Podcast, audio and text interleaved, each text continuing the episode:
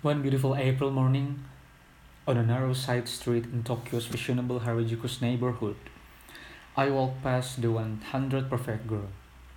Tell the truth, she's not that good looking. She doesn't stand out in any way. Her clothes are nothing special. The back of her hair is still bent out from shape from sleep. She isn't young either, must be near 30, not even close to a girl, properly speaking.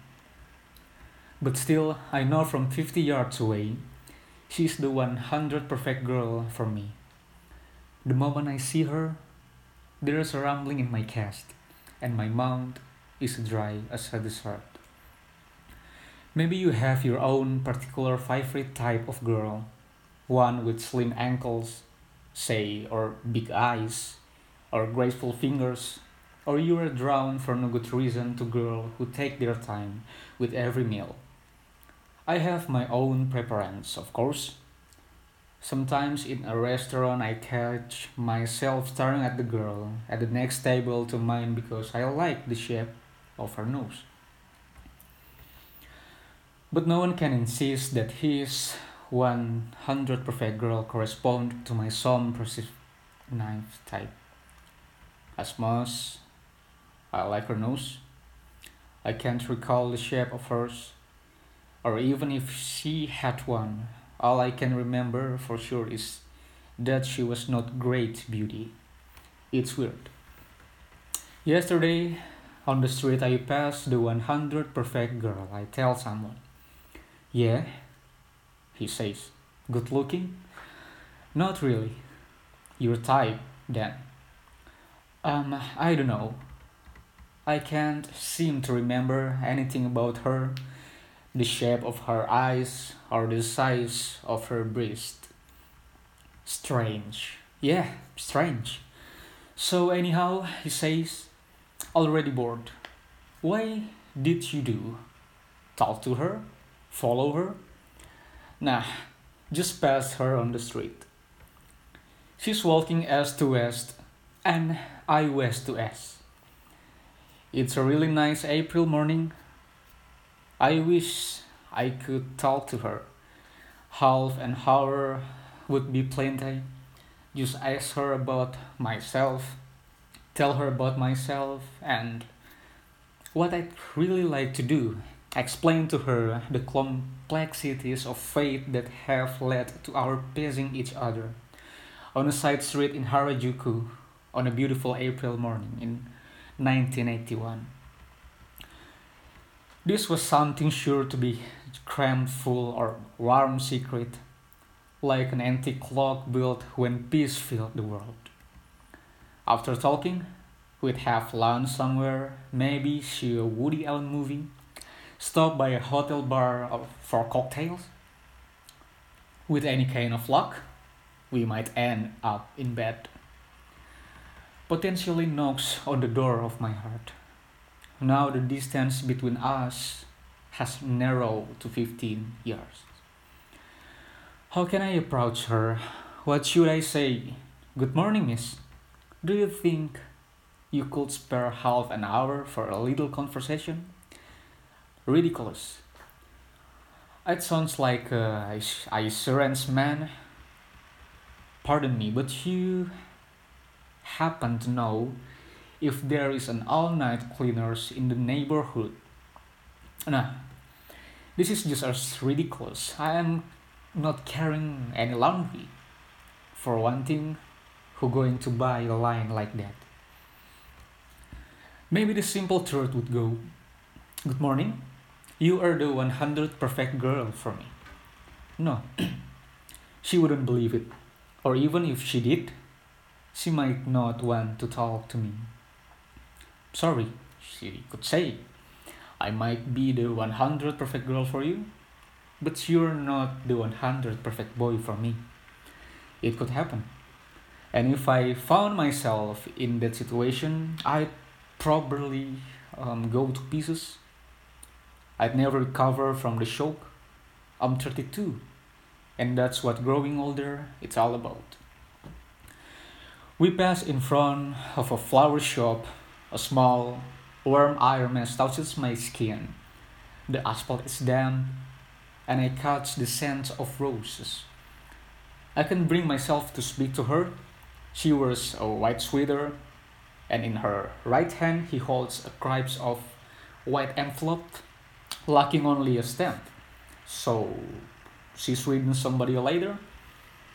Maybe spent the whole night for writing it, to judge from the sleepy look in her eyes. The envelope could contain every secret she's ever had. I take a few more strides and turn. She's lost in the world crowd. Now, of course, I know exactly what I should have said to her. It would have been a long speech, though far too long for me to have delivered it properly. The ideas I come up with are never very practical. Oh well. It would have started once upon a time and ended with a sad story, don't you think? Once upon a time, there lived a boy and a girl. The boy was 18 and the girl 16. She was not usually handsome, and she was not especially beautiful.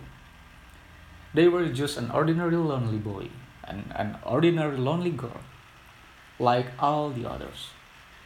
But they believed with their whole heart that somewhere in the world there lived in 100 perfect boy and the 100 perfect girl from them. Yes, they believed in a miracle, and that the miracle actually happened. One day the two came out upon each other on the corner of the street. "This is amazing," he said. "I've been looking for you all my life. You may not believe this, but you're the 100 perfect girl for me. And you," she said to him, "are the 100 perfect boy for me. Exactly as I picture you in every detail. It's like a dream." They sat on the park bench, held hands, and touched each other, their story for hour after hour. They were not lonely anymore. They had found and been found by their 100 perfect other. What a wonderful thing it is to find and be found by your 100% other. It's a miracle, a cosmic miracle. As they sat and talked, however, a tiny silver of doubt took root in her eyes. Was it really all for one's dream to come true so easily? And so, when there came a momentary lull in their conversation, the boy said to the girl, "Let's test ourselves, just once. If we are really each other's 100 perfect lover, then sometime, somewhere, we will meet again without fail. And when that happens, and we know that we are the 100 perfect ones, we'll marry then and there. What do you think?" "Yes," she said, "that is exactly what we should do." And so they parted, she to the east and he to the west. This test they had agreed upon, however, was entirely unnecessary. They should never have undertaken it, because they really and truly were each other's 100 perfect lovers, and it was a miracle that they had ever met. But it was impossible for them to know this. Young as they were, the cold, indifferent waves of fate persist to toss them unmercifully. One winter, both the boy and the girl came down with the season's terrible influenza, and after drifting for weeks between life and death, they lost all memory of their early years. When they awoke, their hearts were as empty as a young D.H. Lawrence piggy bank. They were two bright, determined young people, however, and through their intermittent efforts, they were able to execute once again the knowledge and feeling that qualified them to return as full-fledged members of society. Heaven be praised, they come truly upstanding citizens who knew how to transfer from one subway line to the other, who were fully capable of sending a special delivery later at the post office. Indeed, they even experience love again, sometimes as much as 29% or 89% love. Time passed with shocking sweetness, and soon the boy was 32, the girl 30. One beautiful April morning, in search of a cup of tea or coffee to start the day, the boy was walked from the west to east, while the girl, intending to send a special delivery later, was walking from east to west. But along the same narrow street in the Harajuku neighborhood of Tokyo, they passed each other off in very center of the street. They financed the gleam of their slowest memory glimmer for the briefest moment in their heart. It felt a rumbling in their chest, and they knew. She is the 1,000. She is the 100 perfect girl for me. He is the 100 perfect boy for me. But the glow of their memories was far too weak, and their thought no longer had the clarity of 14 years earlier. Without a word, they passed each other, disappearing into the crowd forever. A sad story, don't you think? Yes, that's it. That is what I should have to say to her.